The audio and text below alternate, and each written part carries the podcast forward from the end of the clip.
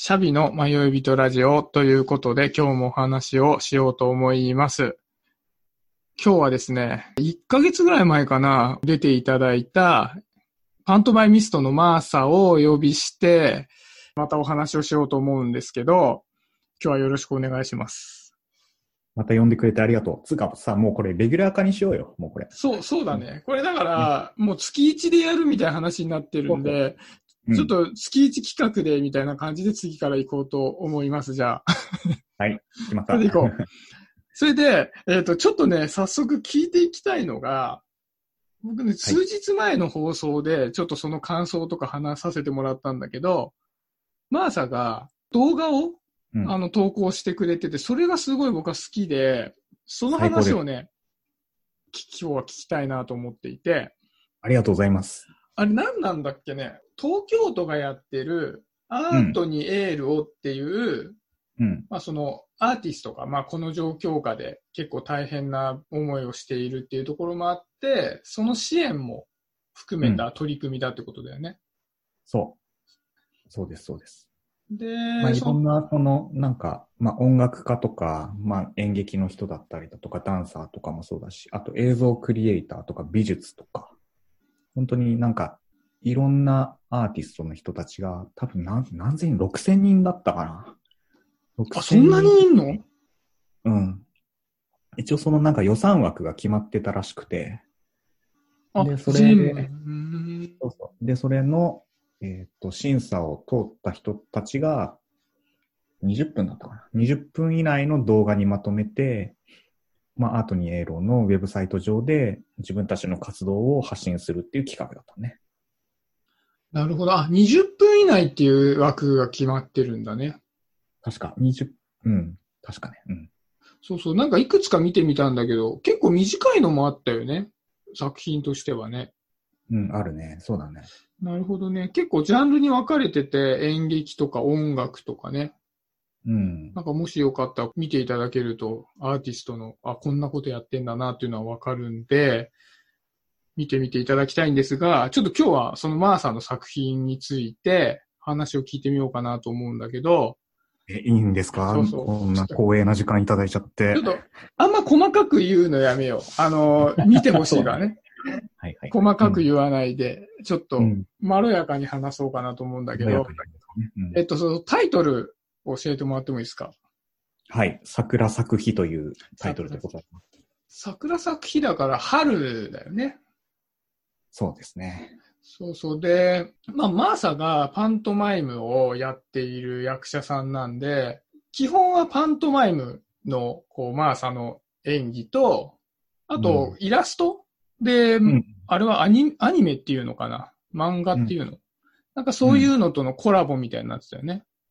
そうです。あの、僕とシャビが出会ったね、そのオンラインコミュニティのコルクラボっていうところで出会った小柳香織さんっていううんうん、う漫画ん。家がいるんだけど、まあその通称香織にですね、ちょっと今回のそのアートにエーロンの動画企画で、まあイラストを入れたいと、まあ漫画を入れたいっていうふうなことを言ったのね。うんで、うんそれで、まあいろいろお話をしていく中で、そのカオリンが連れてきてくれたお友達二人、ナタデココさんと西本さん二人連れてきてもらって、もう二人ともあの全然プロのあの漫画家さんで単行本を出しているぐらいすごい有名な方なんですけど、うん今回のプロジェクトに参加してもらって、三人でイラスト制作をしました。へえ、まあその見ていただくとすわかると思うんだけど、そのマーサのパントマイム部分と漫画形式の部分そうね。うん。にこうパートとして分かれてて、まあコラボレーション的な感じになってるんだけど、それが全体のこうストーリーになってて、すごい面白いなと思ったんだけど、なんかこう、イメージ的にはやっぱりこのコロナ禍で、特にまあアーティストの方とかも中心に大変な時期を迎えたと思うんだけど、そんな中で最終的には希望が見出せるような流れになってたかなと思うんだよね。うんうんうん。で、これ僕がちょっと感じたこと先に言っちゃっていい？ああ、ぜひぜひ聞かせて。うん。で、なんか僕もやっぱり営業職だから結構影響を受けたんだよね。うんうんうんうん。やっぱりお客さんのところに行けないとか、で、今でもマスクをつけないといけないとか。うん。で、まあ、それだと表情がやっぱりお互い見えないから、結構話してても寂しい気持ちが今でもあったりするんだけど、結構、こう、世の中に溢れてるメッセージって、前向きなものも結構多かったなと思うんだけど、うん。やっぱりコロナって世界をすごい変えたから、うん。じゃあその後に元の世界に戻るんじゃなくて、やっぱりこう、ウィズコロナとかアフターコロナって言って、新しい世界に変わっていくんだっていうメッセージを結構感じてて、で、うん私たちはそれに向かって前向きに自分を変えていかなきゃいけないんだっていうのを僕はすごく感じてたのね。うんうんうんうん。まあ、例えばだけどそういうコンサートとかやる人たちはオンラインに対応したりだとか、まあ、例えば飲食店なんかサービスの関係も、ただお店を出しているだけで食べに来るような時代じゃなくなってくるだとか。うん。でも、やっぱり僕らって前だけ向かないじゃない。うんうん。僕たちは、あの、コロナの前を知っているから、うん。その前に、例えば、まあさっきのコルクラボの話でいくと、コルクラボのみんなの集まりで、すごいこう、密な状態でみんなで会って楽しんだりとか、うんうん。ね、例えばまあ今ちょっと大学ってオンラインからオフラインに少しずつ移動してるけど、まあ昔ほどやっぱり人が集まって授業を受けたり、キャンパスライフを楽しんだりってずっと難しい時期があったりして、ただなんかそういう思い出ってあるから、うんうん。そういう振り返って、またこういう毎日を過ごしたいなって思う前向きもあるじゃない。なんかそういうのを感じたんだよね。あ、こう、振り返。る前向きさみたいなことを感じて、あんまりこういうメッセージを僕は受け取ってこなかったなっていうのが、すごく印象的だったんだけど、うんそう、マーサが伝えたいメッセージっていうのはどういうものだったのかなっていうのを聞いてみたいなと思って。うんうん。あ、ありがとう。あ、でもまさしくそういう寂しさっていうところも一つのテーマにはあったかなって、まあ話を聞きながら思っていて、うんうん。まああんまりその作品のネタバレになっちゃうので、言えない部分もあるんですけれども、うん。そうだな、その物語はその、ある大道芸人の住んでいる部屋の中で生まれた、一人、一人で生まれた物語っていうところで、うん。それはおそらくそのコロナ禍の中でみんなが体験してきた事実だと思うのね。うん。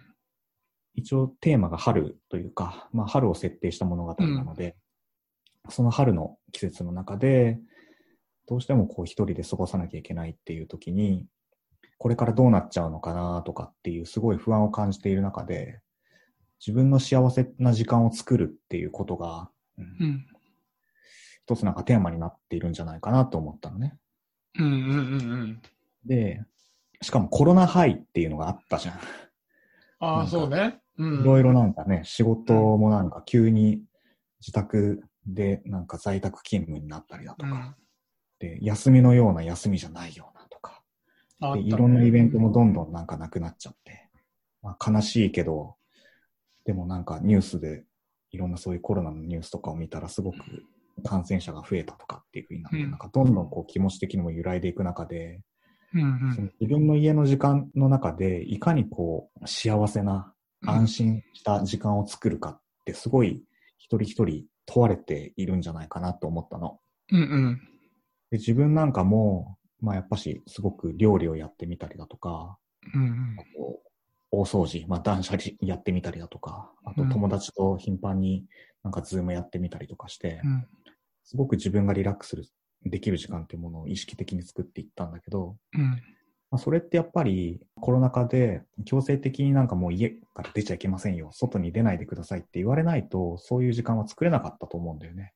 うんうんうんまあ、つまり自分をもっと内省して、うん。今、今だよね、先じゃなくて、今、幸せな時間ってどういうふうに作ればいいんだっけ？みたいなうんうんうんことをすごく考えさせられたと思っていて、うん。うん。で、それをすごくテーマとして物語の中に今回の作品には入れたんだよね。なるほどね。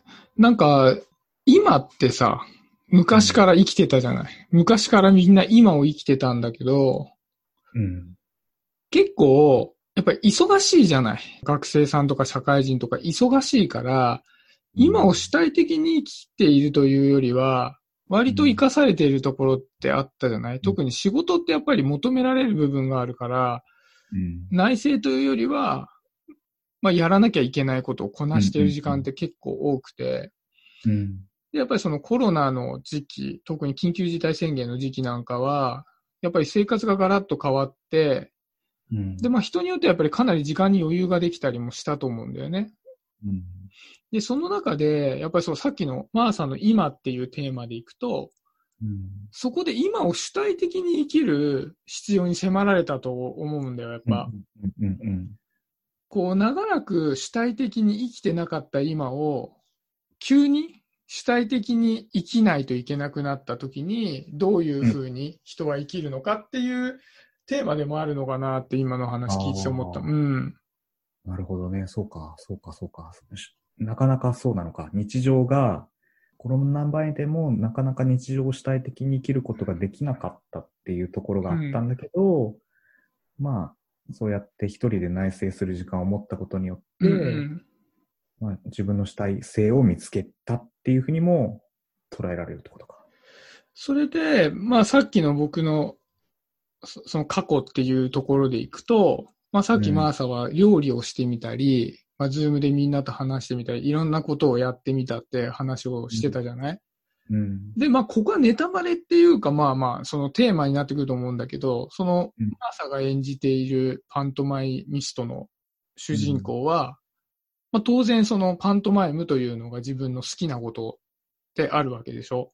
うんうん。で、それってさ、例えばだけど、じゃあ今を主体的に生きるって言ったときに、じゃあ急に、じゃあプログラミングを学んでみようとか、うんうんうん。かんないけど花を育ててみようとかっていう新しいことをやるっていうのはもちろんいいことなんだけど、自分が今までやってきた、うん、その、まあ、ライフワークみたいなことっていうのに最終的に結びついて、あ、そうかと。自分は舞台に出て、みんなの前でパフォーマンスをして、っていうのを、まあ自分のなりわいとしてたけども、うん。もともと自分は演じることが好きだったから、うん。別にここで演じていてもいいじゃないかみたいな、そう根本的なことに気づくみたいなことで言うと、今を主体的に生きるっていうのは、新しく何かを手に入れるっていうこととは限らなくて、もともとあったものに気づくっていうチャンスでもあるよねっていう風なメッセージなのかなっていうのを今感じたかな。まあ、まさしくそうだね。いや、本当にそうだね。うーん。どうしてもそのね、何か新しいものを求めたがっちゃうけどね。うーん。実はやっぱ幸せは今その自分の手元にあるというかね。自分がただ見つけてないだけで、実はもうすでに持っていたりするものなのかもしれないよね。だからね。いや、それすごい大事だなうんでさ、なんかそのマーサはさ、まあその自分のパントマイミストとしての演技っていうか、そのまあうん演技全般でもいいけど、そういうものっていうのが自分のライフワークみたいなのには、だったっていうのはもともと気づいていたかなと思うんだよね。やっぱりこう、ちっちゃい頃からずっとやってることだから。うんうん、でも結構多くの人は、自分が何をやってたら楽しかったのかって、気づいてない人も多いんじゃないかなと思ってて、うんうんうん。で、僕なんかは、やっぱりこう、ちっちゃい頃に、自分が好きだったことって、あんまりこう、世間からの評価が得られないことだったりしたから、あそれは自分の好きなことってわけじゃないんだなと思ってたりしたわけ。なるほど。うん。あの、もう具体的に言うと、例えばさ、僕はこれをさ、誰に聞かれなくても毎日さ、シャビの迷い人ラジオとか言ってやってるわけね。うん。で、それって、実は、小学校の時に、僕は、あの、通知表ボロカス書かれていたんだけど、うん。あれ前なんかマーサともその話したのかな？あの、唯一1分間スピーチっていう、うん人前に出て1分間話すっていうのはめちゃくちゃ好きだったらしくて、うん覚えてないんだけけどね。で、でも、その1分間スピーチってやることが大事で、ど。それが評価の対象にあんまりならなかったんだよね、授業とかじゃないから。だから、自分がそれが好きだっていう感覚もなかったわけ。要は他の人はもしかしたらそういう緊張するから億劫だったのかもしれないけど、それは知らないから、自分はただ楽しいことをやらせてもらってるから楽しいと思ってただけで、うん。自分がとりわけそれが好きだって感覚がなく、ずーっと来てて、うん。で、やっぱりこうやって内省をする機会とかをもらってコロナ禍とかもあってさ、うん自分は何好きなのかなって言った時に、やっぱ喋りたいんだよね。うんうん。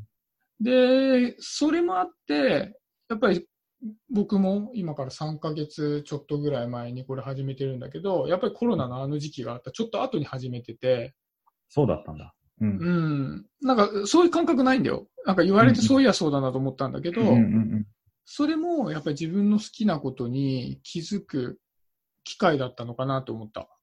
なるほどね。いや、うんいや、本当にそうだよね。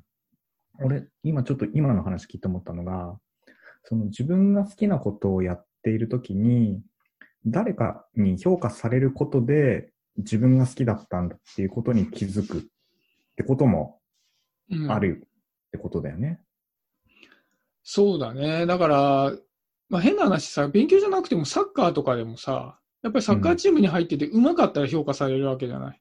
うんうん。で、それって、あ、俺はサッカーが好きなんだって気づくきっかけになると思うんだけど、それはもう縄跳びでも鉄棒でも何でもいいんだけど、うんただ、やっぱそういうこう日常に根ざした行為、喋るとかね、うん、そういう行為ってあまりスポットライトを浴びるわけじゃないから、自分でも気づきづらいんだよね。評価が得られないということで言うとね。うんなるほどな。いや、俺ね、あの作品を作るにあたりね、実は背景があって、俺2年前に前も辞めようと思ってたんだよ。あ、そうなんだ。もう引退しようと思ってたの。へえ。そう。で、うん引退しようと思って、もうこのイベントで最後にしようと思ってたのが、春のイベント、春のお花見のイベントだったの。おー、なるほど。そうなんだ。そういうん。背景があって、まあ、よりなんかその作品の中で春っていうのは自分の中でも大きなキーワードになってたんだけど、うんうん。その俺が引退をしようと思ってたんだけど、引退しないでふ踏みとどまるというか、もう一回ちょっと頑張ってみようかなと思ったのが、そのお花見のイベントの時に雨降っちゃって、うん。で、急遽室内のパフォーマンスになったのね。雨降っちゃってるから、お客さん来ないし、まあお客さんっていうか人いてもなんか関係者ばっかしだから、うんなんか全然テンション上がんないんだけど、まあ今日が自分の最後のパフォーマンスだと思って、なんて言うんだろう、淡々と準備してたら、目の前にね、もう、1歳になるかならないかぐらいの赤ちゃんが。ハイハイしながら、俺のところに来て、俺のパフォーマンスをこうずっと真剣に見てくれたの。へえ、すごい。で、子供って、もう本当に正直で、あの、特にその距離感がすごく大事なのね。特にパントマイムだと。うんうんうんまあなんかちょっとクラウンメイクというか、道化師のメイクしてるからさ、うん。うん。他の大人とは違う様相だから、やっぱちょっとでも近づくとパーソナルスペースを犯しちゃうと、すぐ逃げていっちゃったりとか泣いちゃったりとかするんだけど、でも、まあその距離感も保ちつつも、まあずっとパフォーマンスをずっと永遠に淡々と俺やってたら、ずーっと釘付けで見てくれて、それがなんか自分の中でめちゃめちゃ嬉しかったんだよね。あー。そう。で、うんうん。その引退をしようと思ってたきっかけっていうのも自分の中でもなんか飽きちゃったとか、あとなんかその周りの人たちからそんなになんか認められてねえしなとか、うん。まあ家族からも応援されてないしなみたいな、なんかその自分の中での自己否定のなんかレベルがすごいもう許許容量がなんかオーバーしまくってたから、ああ、なるほどね。うん。このままやってても別に社会からも認められないし、まあこのままフェードアウトしても誰も文句言われないからいっか、みたいな、そういう感じになってたんだけど、その赤ちゃんにずっとなんか見られたことが本当に嬉しかったから、うんうん。俺はまだやってもいいのかもしれないっていうふうに思えたの。いやー、それめっちゃいい話だね。そう。で、こへれーね、やっぱ長年やってると、なんかそういう自分の好きだからやってるっていうのもなんかよくわかんないような状態になってきてて、で、結局その、他人の評価軸になっちゃってたんで、結局。